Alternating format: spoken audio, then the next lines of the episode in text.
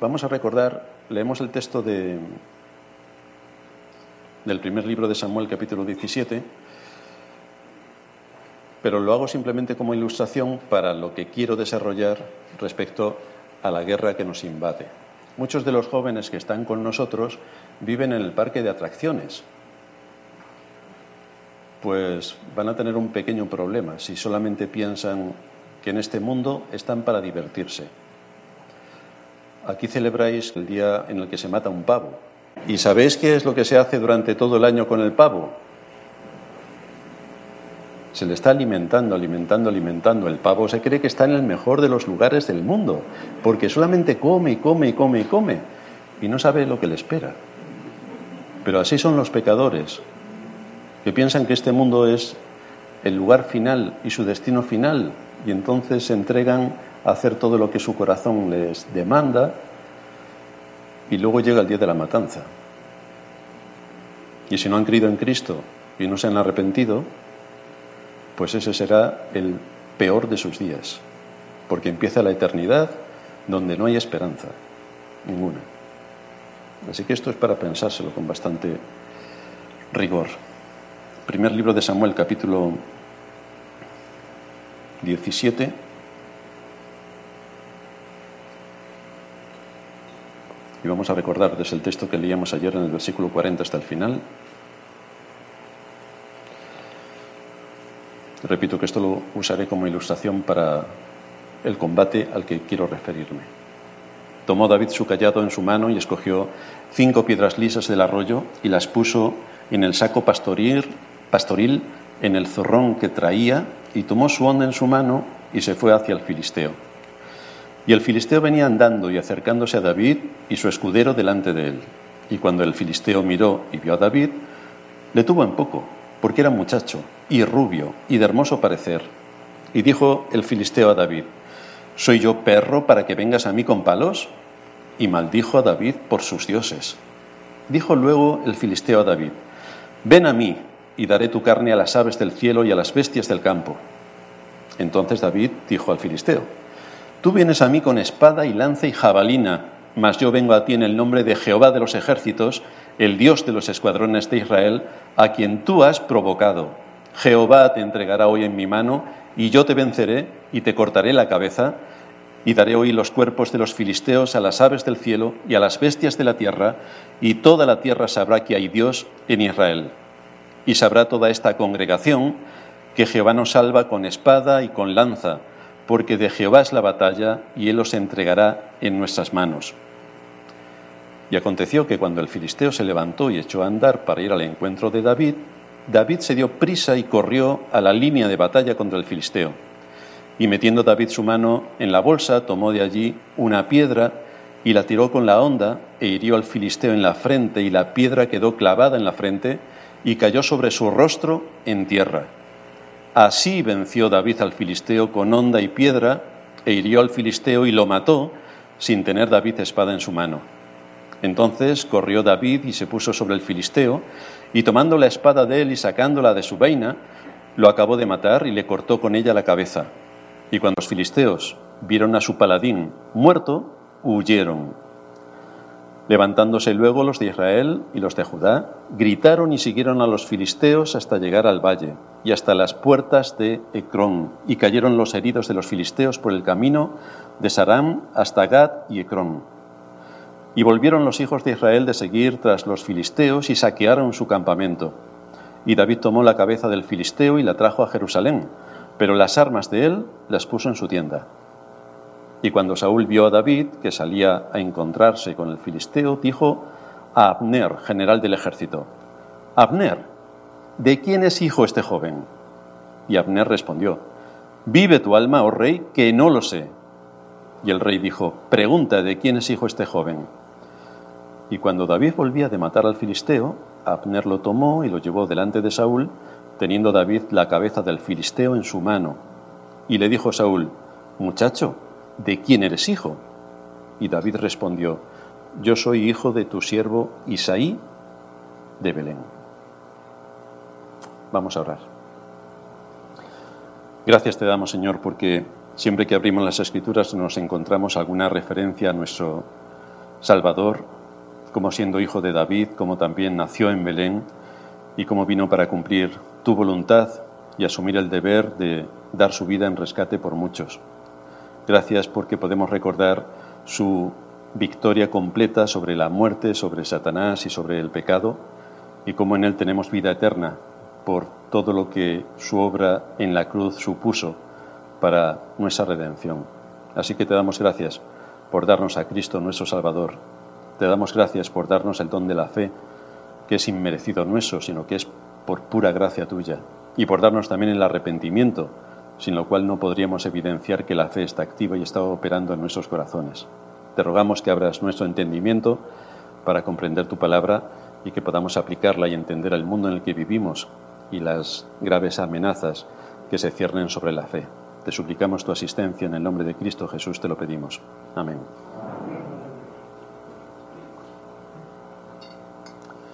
No sé si alguno de vosotros ha oído hablar de la ventana de Overton. No es una ventana de las que tenemos en las casas, evidentemente. Es una estrategia de la ingeniería social para inocular la mente de los incautos y hacer que lo bueno sea visto como malo y lo malo sea visto como bueno. Esta es la estrategia de la ingeniería social. Persigue el propósito de cauterizar la conciencia, pervertir el, orden social y normalizar prácticas que van en contra de cada uno de los diez mandamientos que aparecen en las Sagradas Escrituras que Dios nos dio primero para amarle a Él y después para amar al prójimo. Cuando yo era pequeño entendía que era bastante difícil la primera tabla de la ley, la de amar a Dios, pero asumía que amar al prójimo era relativamente fácil. Qué error el mío. Es completamente casi imposible si no tienes la gracia de Dios. Lo que hace la ventana de Overton es establecer una estrategia para cumplir un propósito determinado. Por ejemplo, ¿Quién pensaría que comer carne humana es algo bueno? Carne, carne humana. Pero esta es una buena opción para el medio ambiente. Así que vamos a ver cómo funciona la ingeniería social con la ventana de Overton, que en cinco pasos nos va a convencer de que efectivamente comer carne humana es lo mejor que podemos hacer para el medio ambiente. Lo primero que dice esta estructura de ingeniería, de lo impensable a lo pensable. Imaginemos que los ingenieros sociales, al servicio de una mente oscura y poderosa, que es la que domina el mundo, y no me refiero a Satanás, son los lacayos de Satanás, pero por encima de los gobiernos hay otro gobierno mundial que está gobernando absolutamente todo, Imaginaos que quieren la legalización del canibalismo. Esto lo digo como ejemplo, pero es una realidad. Eh, desde luego es un disparate que a nosotros nos digan que mañana para el desayuno tenemos filetes de estómago de algún ser humano. Sería una barbaridad.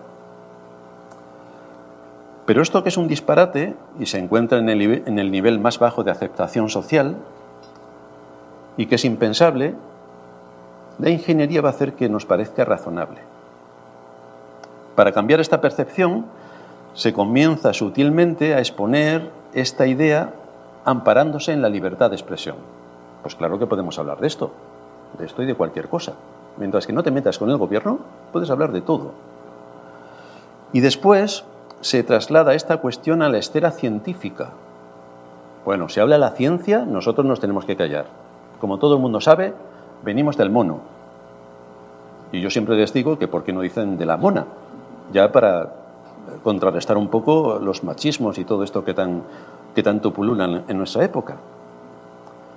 Porque para los científicos no hay temas tabú, solo temas que tienen que estudiar, inquirir y descubrir qué es lo que se encuentra debajo de todo esto.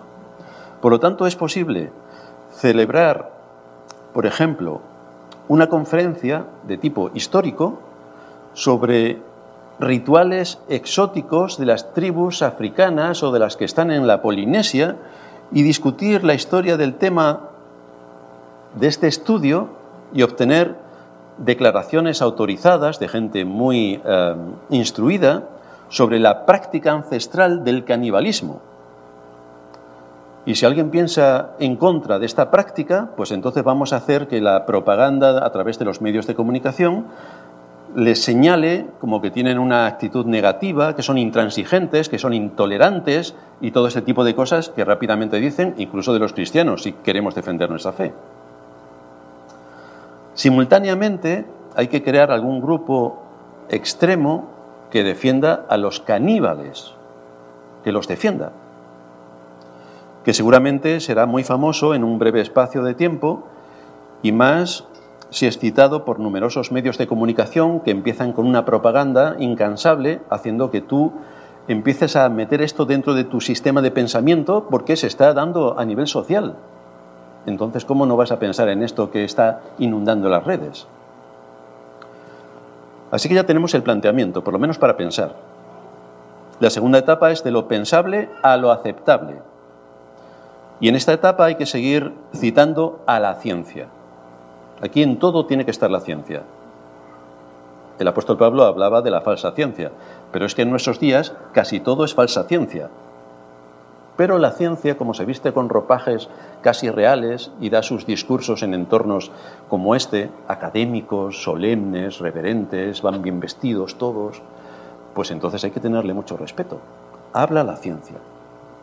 El refugio, por tanto, es decir que nosotros, como viles ciudadanos, somos eh, ignorantes de todo el conocimiento que se debería tener sobre el canibalismo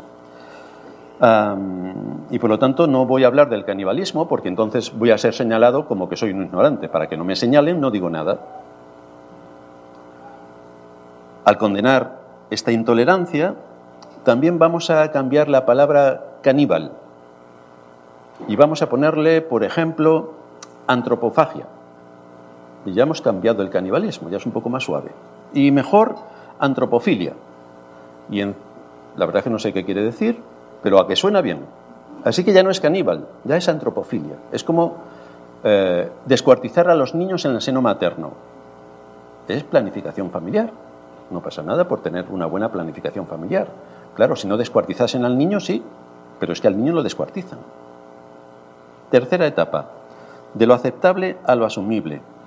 Y en esta etapa lo importante es promover ciertas ideas tales como, pues hombre, si alguna persona desea comerse a otro ser humano que ya está muerto, pues ¿cuál es el problema? Si ese es su deseo. Tenemos que darle libertad a las personas para que puedan comer lo que quieran. Los adversarios a estos conceptos se les sigue tildando de psicópatas, intolerantes, intransigentes, agresivos, que no vais con el progreso, que vais en contra de lo que la humanidad necesita, que esto es para prevenir el cambio climático. Ya veréis lo del cambio climático, es la siguiente religión. Y entonces la ciencia y los medios de comunicación, en esta etapa, muestran al mundo que durante la historia de la humanidad siempre ha habido ocasiones en que las personas se han comido unas a otras. Y entonces empiezan a sacar historias reales o inventadas de que esto pues, ha sido una práctica que en el pasado se llevaba a cabo. Y llegamos al cuarto, a la cuarta fase de esta ingeniería. Y es de lo asumible a lo popular. Los medios de comunicación, que están todos al 90% bajo una misma mano a nivel mundial y nos cuentan lo que quieren, que siempre es mentira, por cierto, con la ayuda de caras conocidas del mundo del arte, de la pintura, de la música, de la política, empiezan a decir que esto es lo normal, que, que, ¿por qué no vamos a tener algo así? Y ellos empiezan a hablarnos de que esto es lo más normal, lo más natural, los programas de televisión, en sus entrevistas, empiezan a hablar que esto es fantástico, que es lo mejor que podríamos hacer para el medio ambiente, que esto es lo más. Y además, las películas que se están produciendo por Netflix y todos estos, que tienen grandes presupuestos para condicionar la mentalidad hacia donde quieran, en las películas aparecen este tipo de insinuaciones cada vez más eh, relevantes de que esto es lo natural.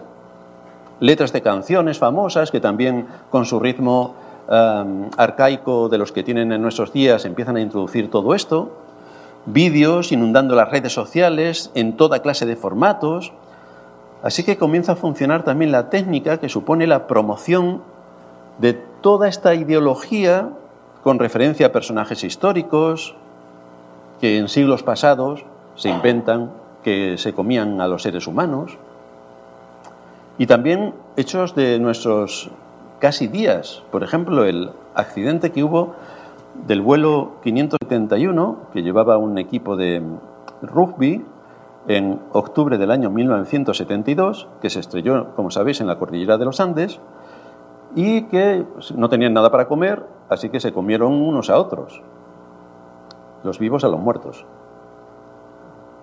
Pero se comieron unos a otros. Por lo tanto, esto ha sido una práctica que también casi en nuestros días se ha estado llevando a cabo. Y para justificar a los partidarios de la legalización de este fenómeno, se puede decir que la vida les obligó a ellos, son las circunstancias. Pero al final comimos carne humana y estaba sabrosa, estaba bien, pudimos deleitarnos, no pasaba nada.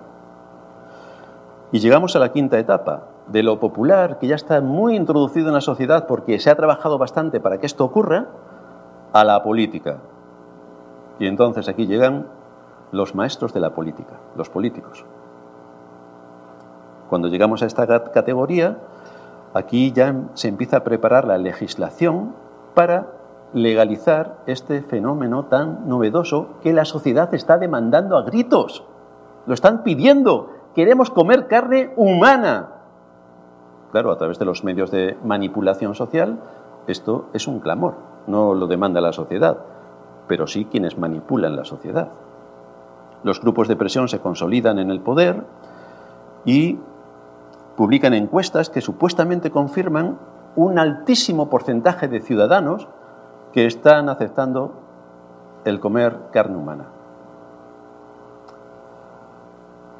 Durante esta última etapa, la sociedad ya ha sufrido una ruptura. Y hay unos que piensan que eso no puede ser, pero hay muchos que piensan que sí puede ser.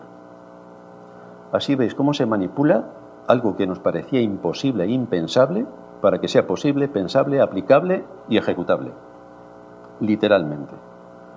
Pero esto pasa en muchas áreas en las que estamos envueltos. En muchas áreas.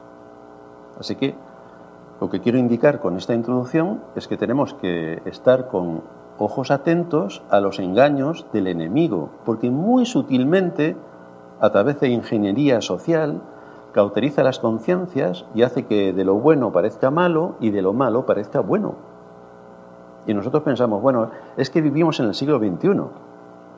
Sí, pero es que ante, unos siglos antes de Cristo los israelitas, los israelitas ponían a sus hijos en los brazos de Moloch para quemarlos.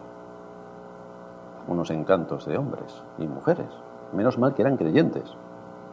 Porque si no hubieran sido creyentes, después de quemarlos, se los hubieran comido. Pero este es el mundo en el que vivimos. Cualquiera que piense que estas cosas son barbaridades se está equivocando. Porque muy probablemente en nuestros días, muy probablemente, mucha gente de las altas esferas se está comiendo a los niños crudos. Pero esto es literal. A nosotros nos asustan estas cosas y pensamos, esto no puede ser, esto es impensable. Bueno, esto puede ser y cosas peores también. En esta parte de la historia de David vemos cómo se dispuso a luchar de acuerdo a los principios de la fe y del conocimiento. Y esto es lo que necesitamos. Necesitamos el conocimiento de la escritura para saber cómo tenemos que luchar, pero basado en la fe, que es la que recibimos de nuestro Dios, para tomar las escrituras y aplicarlas de forma práctica a nuestro contexto, allí donde nos desenvolvemos y nos desarrollamos. David ya vimos que estaba equipado con todo lo que Dios en su providencia le ha ido enseñando en su vida de pastor. Le ha enseñado a defenderse de osos y leones, le ha enseñado a ser un artista con el arpa, le ha enseñado a deleitarse viendo la creación y generar, generar multitud de salmos que durante siglos ha sido el consuelo, el aliento y el reposo de muchos cristianos y que llega hasta nuestros días cuando abrimos las escrituras, abrimos los salmos y son de un consuelo extraordinario para nosotros. Y todo esto lo hizo David. En su tiempo, muchos de los salmos en su tiempo de soledad, cuidando a sus ovejas. Ha tenido que enfrentarse a pruebas difíciles y ha adquirido, como hemos dicho, valor para no titubear delante del enemigo. Y ahora llega el momento de ponerse al servicio de Dios y de su pueblo con las capacidades que Dios ya a través de su providencia le ha ido otorgando. Hoy vamos a ver dos aspectos que destacan en nuestro texto. El primero, nuestro deber en la batalla. Y el segundo, las armas que necesitamos en la batalla. Así que vamos a ver en primer lugar nuestro deber en la batalla. Al igual que David, todos nosotros nos encontramos en el contexto de la providencia, quien nos pone en situaciones para que podamos desarrollar nuestras capacidades. Dios repartió dones a todos los hombres. Nadie puede decir, yo no tengo don. Lo que puede decir es que yo no trabajo. Pero eso no es un don, eso es que eres un holgazán. Pero todos los hombres tenemos dones. En cuanto nos pongamos a trabajar, veremos cuál es el don que Dios nos ha dado y cómo podemos ponerlo a trabajar a su servicio, a su servicio, al servicio de su reino y para la extensión de su reino y para el bien de su pueblo. Sin embargo, tenemos que recordar que la fe tiene que ser probada para que se demuestre que es auténtica. El apóstol Pedro, en el capítulo 1, versículo 7, nos dice que para que sometida a prueba vuestra fe, mucho más preciosa que el oro, el cual aunque perecedero se prueba con fuego, sea hallada en alabanza, gloria y honra cuando sea manifestado Jesucristo. Así que el asunto aquí que destaca es que la fe va a ser probada. Algunos hermanos dicen, yo voy a pedir paciencia. Pues prepárate para la que te viene encima, porque la paciencia se ejercita con la prueba. Yo voy a pedir que sea más amoroso, pues no veas la guerra que vas a tener a tu alrededor, con todo en contra de ti, para que muestres tu amor. Pero eso vas a tener una prueba de amor. Yo quiero ser más generoso, porque soy muy tacaño. No voy a seguir por ahí. Es una necesidad el que la fe sea sometida a la prueba de la aflicción. De manera que cuando decimos, Señor, aumentanos la fe, no olvidemos que entonces vamos a ser expuestos a pruebas. No lo olvidemos. Si David pudo decir, Señor, aumenta mi fe, pues ahí tienes a Goliat. Ahí vas a aumentar la fe considerablemente. En nuestro texto, en nuestra historia, vemos cómo David se dirige hacia Goliat y entabla una breve discusión con él. Del idioma filisteo sabemos muy poco, pero es obvio que hablaban un idioma de origen semítico. En las conversaciones conocidas en las escrituras, los hebreos y los filisteos se comunicaban sin mayores problemas. Tanto el ejército de Saúl, cuando Goliat les provoca, como el caso de David, cuando llega por primera vez al frente de batalla, entiende perfectamente las palabras que el filisteo está lanzando entiende a Goliat perfectamente, sabe lo que está diciendo. Y Goliat sabe perfectamente lo que está diciendo David. Así que aunque eran de países distintos, había cierta semejanza en su idioma porque se podían entender sin problema. David escucha las palabras de desprecio de Goliat, palabras que fueron oídas y entendidas por los dos ejércitos, y lo que hay detrás de la escena, como decíamos ayer, es una batalla entre las fuerzas de las tinieblas y las fuerzas de la luz. Esto es lo que hay detrás. Pero esto es lo que hay detrás de cada creyente. En la situación donde Dios nos ha puesto, en ese ámbito donde Dios nos ha puesto, siempre vamos a encontrar este tipo de batallas. Esta conversación que mantienen Goliat y David sería imposible en nuestros días. Fijaos, Ven a mí y daré tu carne a las aves del cielo y a las bestias del campo. Hoy nadie hablaría en semejante tono. Pero sí que podríamos decir y tomar nota de David cuando él dice, sabrá toda esta congregación que Jehová no salva con espada y con lanza, porque de Jehová es la batalla. Esto sí que lo podríamos decir. Esto sí que lo podríamos decir. Pero la otra parte de la conversación, donde Goliat le está retando severamente, a lo que David le responde también retándole severamente en nuestros días, que estamos tan acostumbrados a que nadie se ofenda, esto no sería posible, queridos hermanos.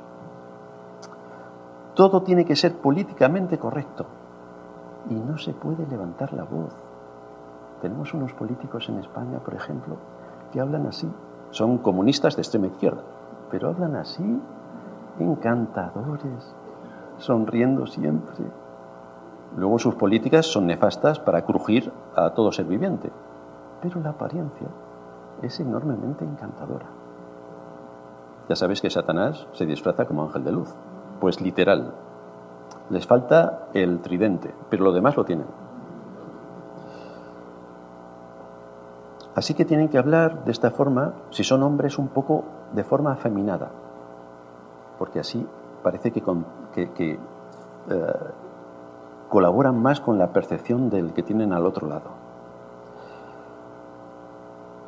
En general, el mundo en el que vivimos, me refiero a los evangélicos, no se quieren enterar bajo ningún concepto de que estamos en medio de una batalla colosal por el dominio de la conciencia, donde el enemigo número uno a combatir por este enemigo es Dios. Ese es el enemigo a combatir. En la Constitución de Europa ahora mismo se está trabajando con bastante dureza para quitar, para quitar cualquier referencia a Dios, al cristianismo. Hay que barrerlo por completo. Pero nosotros somos una cultura judeocristiana, es nuestra cultura. Bien, pues hay que acabar con la cultura judeocristiana. Hay que acabar con todo lo que suene a Dios o hable de Dios o haga alguna referencia a Dios, por supuesto a su palabra, cualquier cosa hay que erradicarla de en medio. Ahora, ¿qué pensaría David al ver cómo su país estaba en medio de una guerra, los soldados estaban allí en el frente de batalla, el general Abner al frente de la batalla y nadie hacía absolutamente nada contra un filisteo? Nadie hacía absolutamente nada. ¿Qué pensaría al ver al ejército con una conducta tan cobarde y a este gigante provocando y blasfemando el nombre de Dios delante de todos ellos y nadie se movía. Pero esto está ocurriendo en nuestros días. Están blasfemando el nombre de Dios desde las altas instancias de la política, desde el mundo académico, desde todos los ámbitos de influencia. Estamos callados. Y estamos hablando de una guerra no de que me hayan bloqueado la cuenta de YouTube. Esto es una desgracia. En nuestros días te bloquean YouTube. Madre mía, qué desgracia. Y si es Facebook, bueno, bueno, bueno. Esto es terrible. Este es el nivel de infantilismo que nos, que nos envuelve. ¿Vosotros os habéis dado cuenta de cómo se está infantilizando la sociedad? os dais cuenta que muchos de los programas y actividades que se emiten en las televisiones, en todos los canales, en horas de máxima audiencia, son para niños de 5 años y lo están consumiendo los adultos?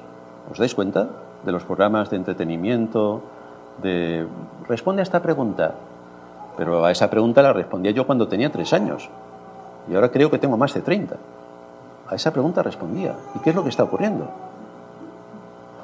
¿Os dais cuenta de que esto ya empezó hace mucho tiempo precisamente dentro de la iglesia, donde cantan coritos y coritos y coritos y coritos con una sola frase, como si todos los que hay allí reunidos tuvieran tres años?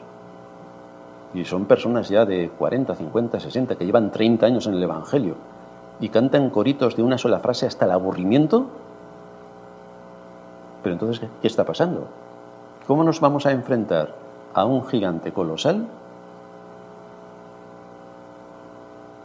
con nada, porque los niños solamente quieren jugar, no quieren nada más. ¿Cómo va a afrontar la Iglesia la batalla contra este gigante que quiere dominar sus conciencias, que está pervirtiendo el Evangelio y que está quitando a Dios de su trono en todos los estamentos sociales, políticos y culturales? Lo está barriendo por completo. Si recordamos a nuestros maestros, los puritanos, podemos ver cómo era gente muy preparada, muy preparada, con alta titulación académica. Muchos de ellos eran profesores en la universidad. Los centros educativos los necesitamos porque ahí es donde se impone y se imparte la doctrina. Y ahora la izquierda lo tiene completamente colapsado. La extrema izquierda, completamente colapsado.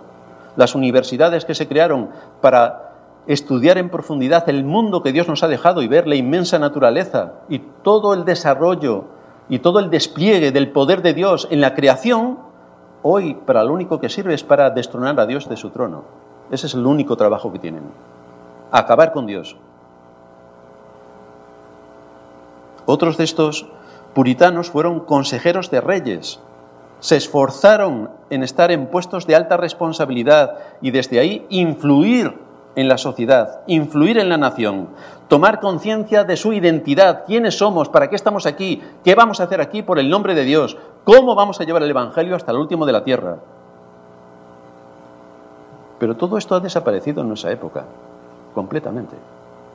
Una mala comprensión de las escrituras en general ha provocado que haya una ignorancia superlativa entre los creyentes. Y los creyentes creen que solamente tienen que estar en la iglesia y decir amén. Eso es una parte. Pero luego está otra. Es como si nos ponemos a orar para que el Señor nos traiga la comida. Pues si no vamos a trabajar, creo que todos los días no vamos a tener el milagro de tener la comida. Tenemos que ir a trabajar. Y entonces Dios, a través de nuestro trabajo, de nuestra responsabilidad, de cumplir con nuestro deber, nos proporciona la comida. Desde luego, lo que piensan muchas iglesias, lo que piensa la cristiandad en general, no es lo que pensaba David. Él actuó en medio de una situación crítica, intervino en una guerra, actuó en el frente de batalla, se expuso al enemigo y actuó con una fe práctica. Cumplió con su deber. No se quedó lamentándose, qué grande es Goliat. ¿Yo qué voy a hacer siendo un pastorcillo? Pobre de mí. No se quedó lamentándose, ni quejándose, ni compadeciéndose, ni esperando que otros trabajasen por él, ni esperando que otros liderasen lo que él tenía al alcance de su mano. No. Él tomó la iniciativa para actuar en aquello en lo que ya había sido formado y se puso a disposición del Rey del cielo y del Rey de la tierra. Y venció.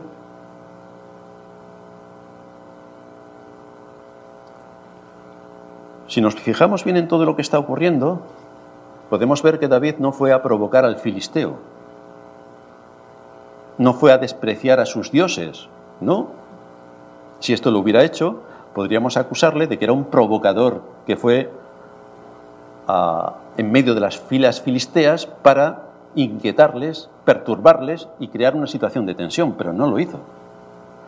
Lo que generalmente ha hecho el pueblo de Dios es ser tolerante con las demás confesiones. Los cristianos históricamente hemos sido tolerantes con las demás confesiones. Se ha, se ha defendido la libertad de conciencia. Esto ha sido una constante dentro del contexto cristiano. Este es un valor que ha sido dado por Dios en la creación y nosotros como cristianos lo respetamos. Solo Dios es el dueño de la conciencia, por lo tanto, por supuesto que tiene que haber libertad de conciencia, por supuesto, y esto lo defendemos continuamente. Pero hoy, tanto la libertad de conciencia como la fe están siendo atacadas en todos los ámbitos. Una ilustración clásica de lo que esto supuso, la libertad de conciencia y dar apertura o no dar apertura, lo encontramos en la Reforma. Cuando, los, cuando las ciudades y países donde había triunfado la Reforma, separándose de la todopoderosa Iglesia de Roma, se permitía a aquellos ciudadanos que tenían otra confesión distinta a la reformada que pudieran vivir en las ciudades reformadas, que vivieran en Ginebra, que vivieran en cualquiera de las ciudades donde la reforma había sido implantada. Pero si tú como reformado ibas a alguna de las ciudades donde la Iglesia Católica tenía sus dominios, o bien te quitaban todas tus posesiones o acababas en la hoguera.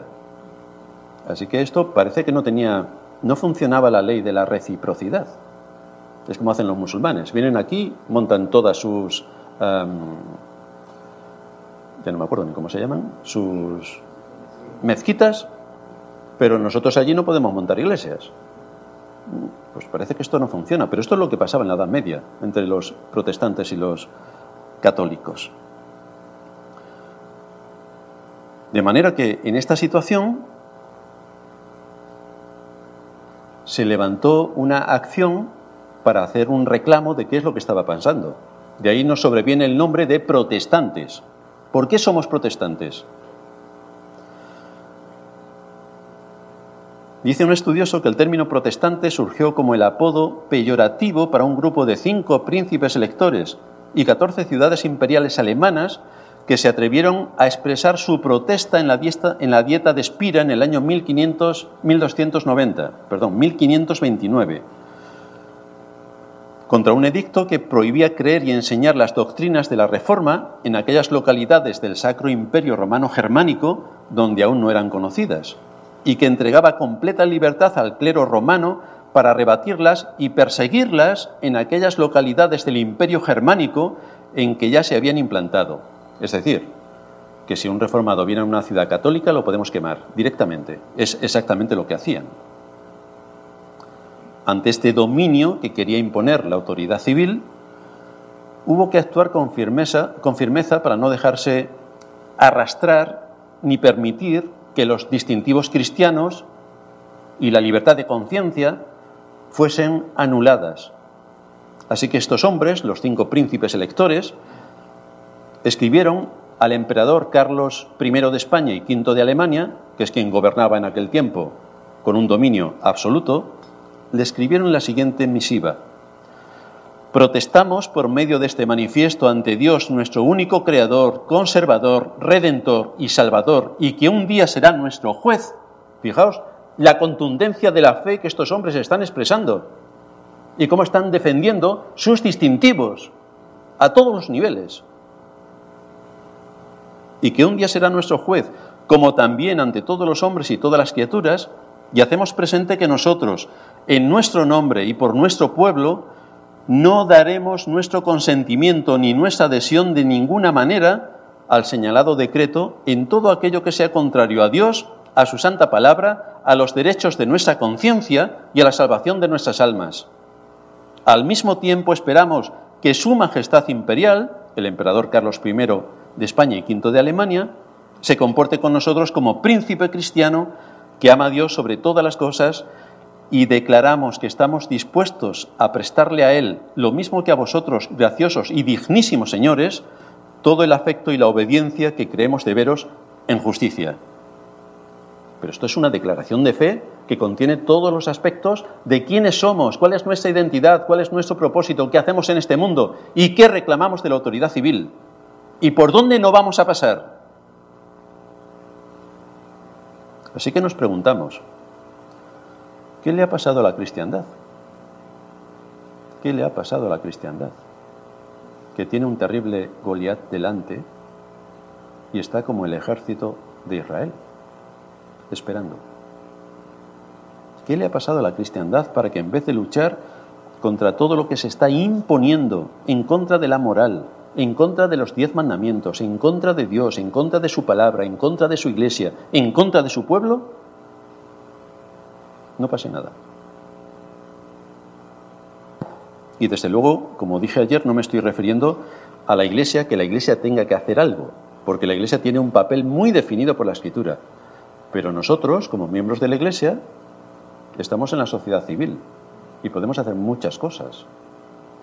Podemos hacer muchas cosas. Podemos ser profesores, podemos ser jueces, podemos ser magistrados, podemos ser políticos, podemos estar en todos los ámbitos de la sociedad.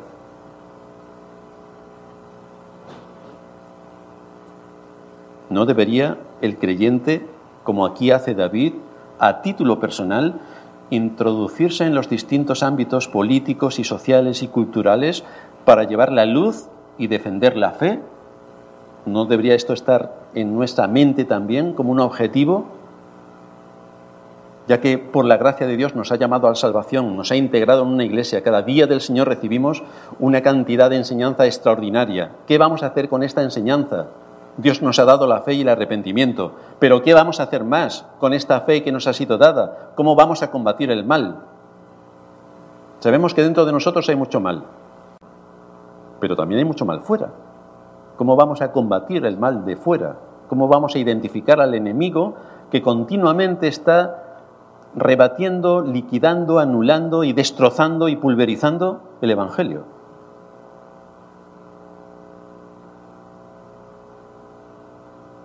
Así que la tolerancia que el cristianismo ha tenido para el resto de ideologías no ha funcionado así, al contrario. No. El cristiano ha permitido que todos tengan su libertad de conciencia y todos con su libertad de conciencia se lo han impedido al cristiano. Este tipo de provocación social y política en la que estamos inmersos es exactamente lo que estaba haciendo Goliat en esta escena.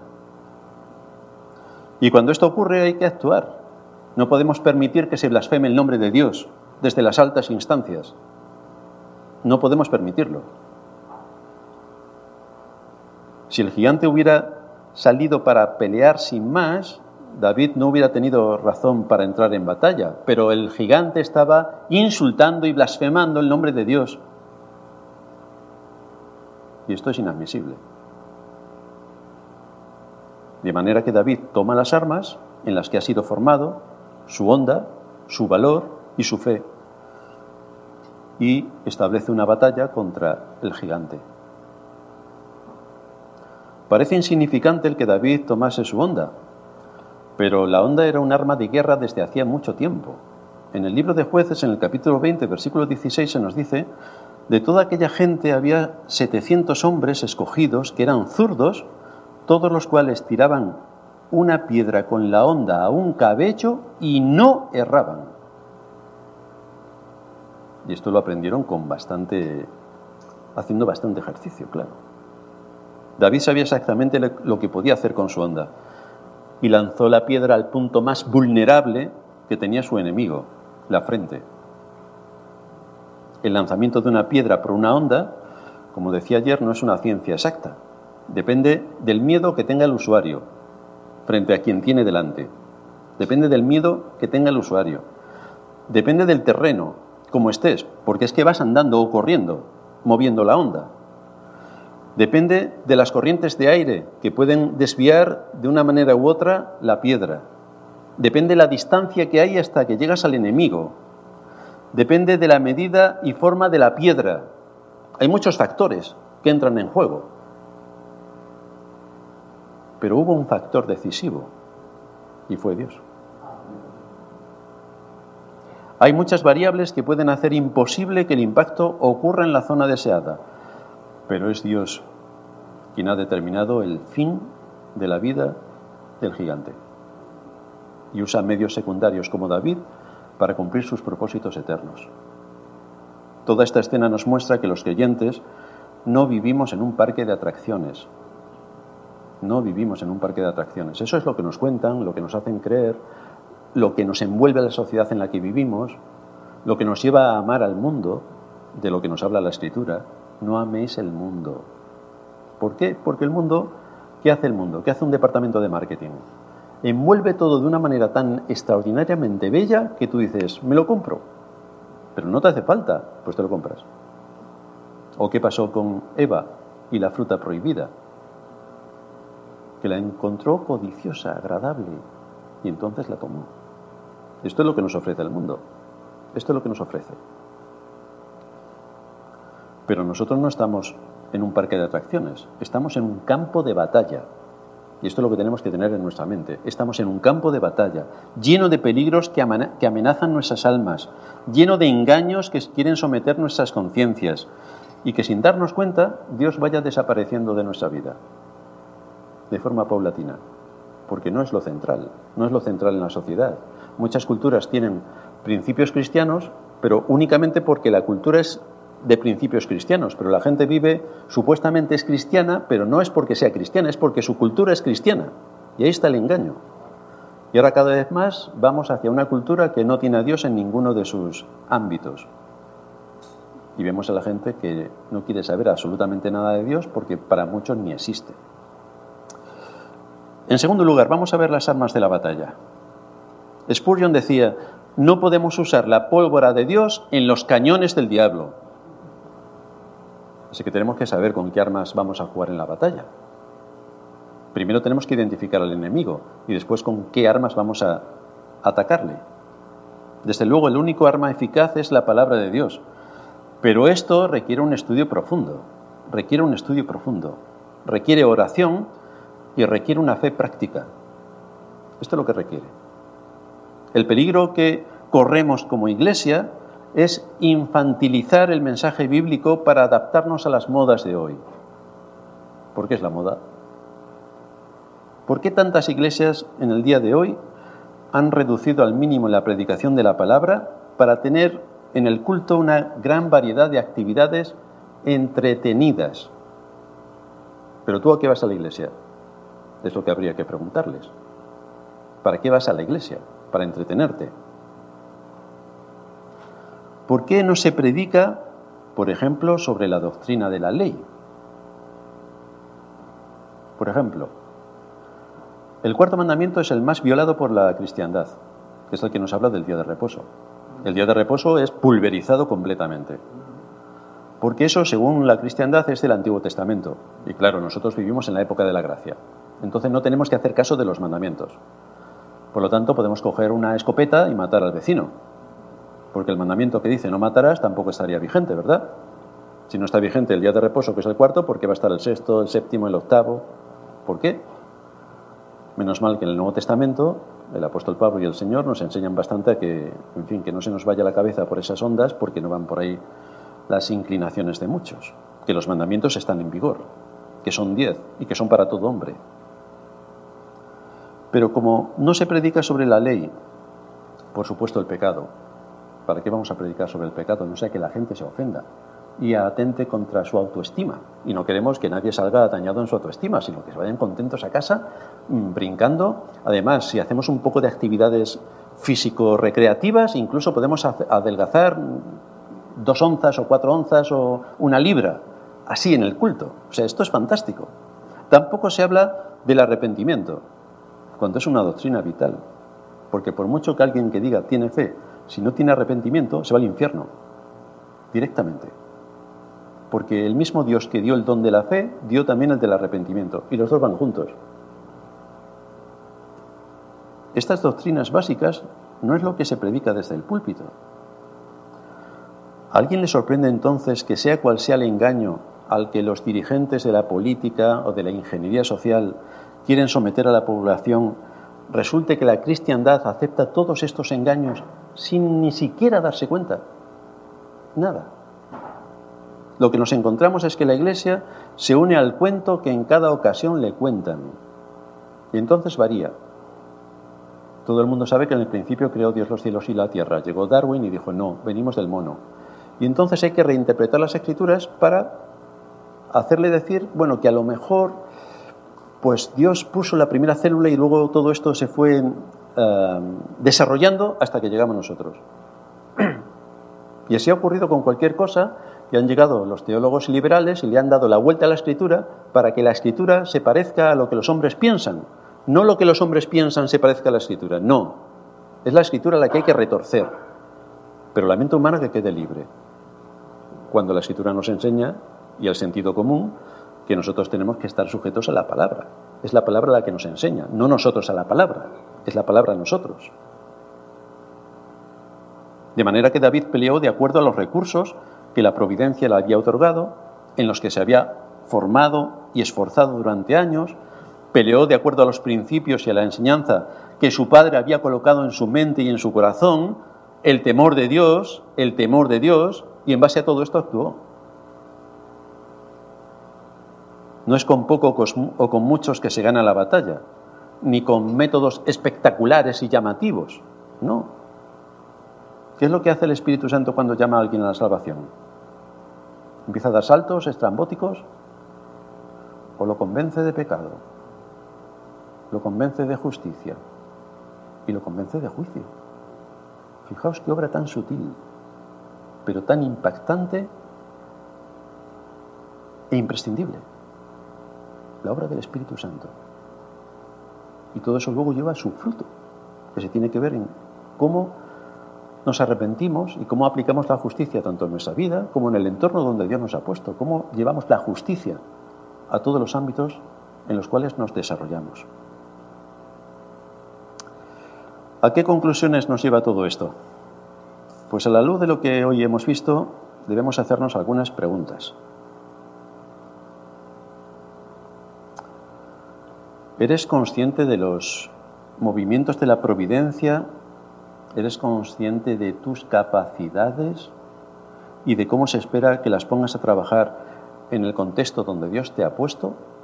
Nutriéndote de la palabra, meditando en la palabra que cada día del Señor se te expone y aplicándola en el contexto donde desarrollas tu actividad profesional? ¿Eres consciente de que eres un soldado? Bajo las órdenes de un gran capitán, que por obediencia a la palabra tienes que estar integrado en una iglesia y que estás en medio de una guerra en la que debes de pelear de acuerdo a las capacidades que Dios te ha dado y bajo el servicio y la autoridad de quien gobierna la iglesia, como hizo David con Saúl? ¿Tienes identificado al enemigo? ¿Y aportas los recursos y energías necesarios tanto en la iglesia como en la sociedad para defender la fe e impedir que el mal prospere? Y a los padres, ¿instruyes a tus hijos en el temor de Dios? Para formarles de acuerdo al carácter de David y que adquieran responsabilidad, valor y compromiso? Porque no es lo mismo una persona que es civil que una persona que es militar, no es lo mismo. Pero nosotros somos soldados. Los soldados tienen una vida disciplinada, disciplinada. Obedecen orden, órdenes, obedecen órdenes y corren riesgos. No están en el parque de atracciones, obedecen órdenes y corren riesgos. Y nosotros somos soldados. Observa la estrategia del mal y cómo hemos estado viendo que a través de la ingeniería social se pretende cambiar la moral y las conciencias. En tiempos de guerra no podemos andar creyendo que estamos en el parque de atracciones y que estamos aquí para divertirnos. ¿No? ¿Cómo vamos a identificar el mal y cómo vamos a combatirlo? Si tienes dudas, pregunta a tu pastor, que te ayudará pero con la exposición de la palabra, cada día del Señor tienes bastante información y formación para saber qué es lo que tienes que hacer en el mundo donde Dios te ha puesto. Respondiendo sinceramente a todas estas preguntas podrás saber en qué posición estás en el contexto de la batalla, en el uso de las armas y en ser útil al reino de Cristo en este mundo, que es nuestro principal objetivo. En el libro de Hechos se nos dice que a la verdad David, habiendo servido a su propia generación, según la voluntad de Dios, durmió y fue reunido con sus padres. Fijaos, fue útil a su generación, fue útil a su generación. Vaya epitafio. David actuó con valor, con esfuerzo y con sacrificio. Su mente fue equipada con el conocimiento del Dios vivo y verdadero, cultivó la sabiduría y actuó con prudencia. Y esto requiere mucho esfuerzo. Por lo que si tú en tu vida no aplicas la disciplina como, la, como lo hizo David, no podrás ser útil al reino de Cristo en este mundo. Porque se requiere la fortaleza de un soldado. Desde luego que si tenemos a David por un superhéroe que recibió estas capacidades milagrosamente, no nos va a servir de nada su ejemplo, porque esperaremos también recibir todas estas capacidades milagrosamente, cosa que no va a ocurrir, porque David estuvo muchos años preparándose y por eso actuó con valor.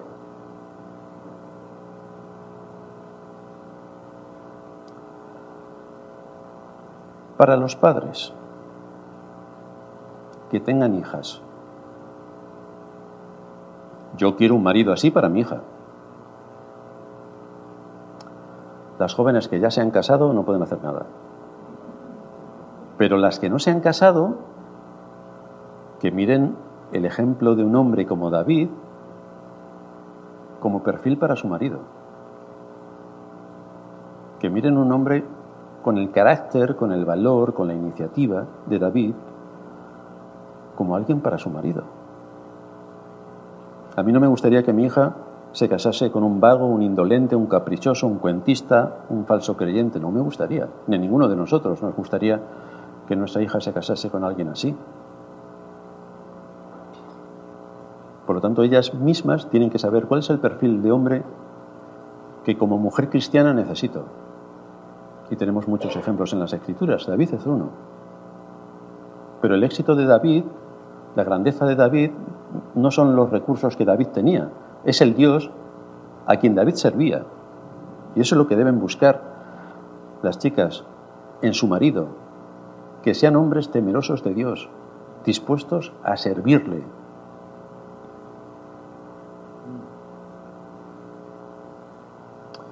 Si tienes hijos varones, pues aquí tienes un ejemplo de hombres. Aquí tienes un ejemplo de un hombre que se comporta como un hombre. Ya veis que en nuestros días, eh, por los medios de comunicación y por las modas que están saliendo de cómo tenemos que vestir, los hombres están empezando a vestir no como hombres, precisamente. Los perfumes ya no son para hombres. La ropa ya no es para hombre. Se está buscando otra cosa. Se está buscando afeminarlos, que carezcan de valor, de entereza, de que no sean un hombre. Pero la escritura sí que nos llama a ser hombres. Por lo tanto, esto también lo tenemos en contra de nuestra cultura. Nosotros queremos que las mujeres sean mujeres, sean femeninas y que los hombres sean hombres, hombres. Y David era un hombre en todo el sentido de la palabra, que incluye determinación, iniciativa, responsabilidad, disciplina. Esto hizo que David, como nos señala también el primer libro de Samuel en el capítulo 18, versículo 5, era acepto a los ojos de todo el pueblo y a los ojos de los siervos de Saúl. Aquí tenemos un hombre, un líder. Desde su victoria contra Goliat, el Señor le, está, le estuvo exponiendo a la vista de todo Israel. Ya le había introducido a través de su arpa en el palacio. Ya empezaba a tener contacto con Saúl y su entorno. Pero en esta ocasión, cuando mata a Goliat, esto ya le, despliega ah, una fama en todo Israel que reconoce realmente quién es David. Luego Saúl le seguirá dando a su hija, ya se introduce más dentro de la corte, le dará un ejército del que vendrá vencedor siempre y oirá las mujeres que cantarán. Saúl mató a sus miles y David a sus diez miles. Y ahí empezarán los problemas, con el odio que Saúl empezará a tener hacia David por la grandeza que él adquiere por cumplir con su deber, nada más, y siempre bajo las órdenes del rey. Pero esto es otra historia que os contaré dentro de 15 años cuando vuelva.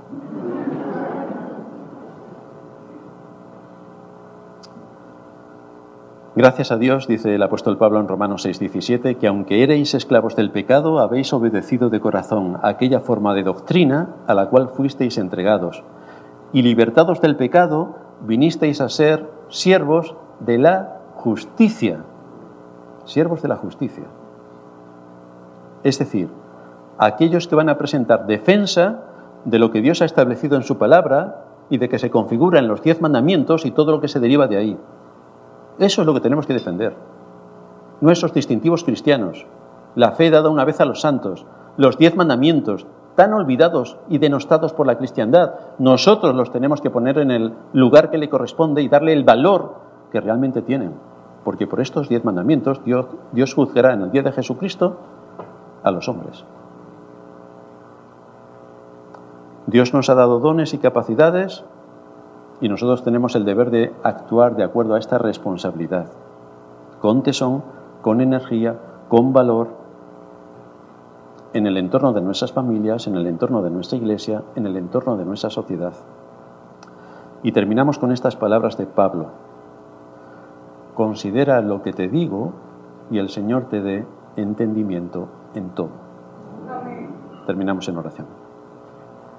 Gracias te damos nuestro Dios y Padre, por darnos tu palabra y por poder desentrañar en ella todo lo que has preparado para nosotros y todo lo que supone la vida en este mundo, donde el príncipe de las tinieblas no deja de hacer su obra maquiavélica, pero contamos con la ayuda, el poder de tu Espíritu, tu palabra y todo lo que nos has dado a nosotros como creyentes para llevar a cabo nuestra responsabilidad. Lo que sí te suplicamos es que nos sigas dando de tu espíritu para saber cómo esta palabra tiene que ser aplicada, cómo debemos defender la fe en los entornos donde nos movemos, cómo debemos formar a nuestros hijos e hijas en tu temor, cómo hacer que el valor forme parte del carácter de nuestro hijo y que nuestra hija pueda ver en su futuro marido estos valores que también demuestran el carácter que tú demandas de tu pueblo. Gracias porque podemos elevar estas oraciones delante de tu trono y gracias porque sabemos que nos oyes y que nos ayudas en medio de nuestras batallas. En el nombre de Cristo te damos las gracias por todo esto. Amén.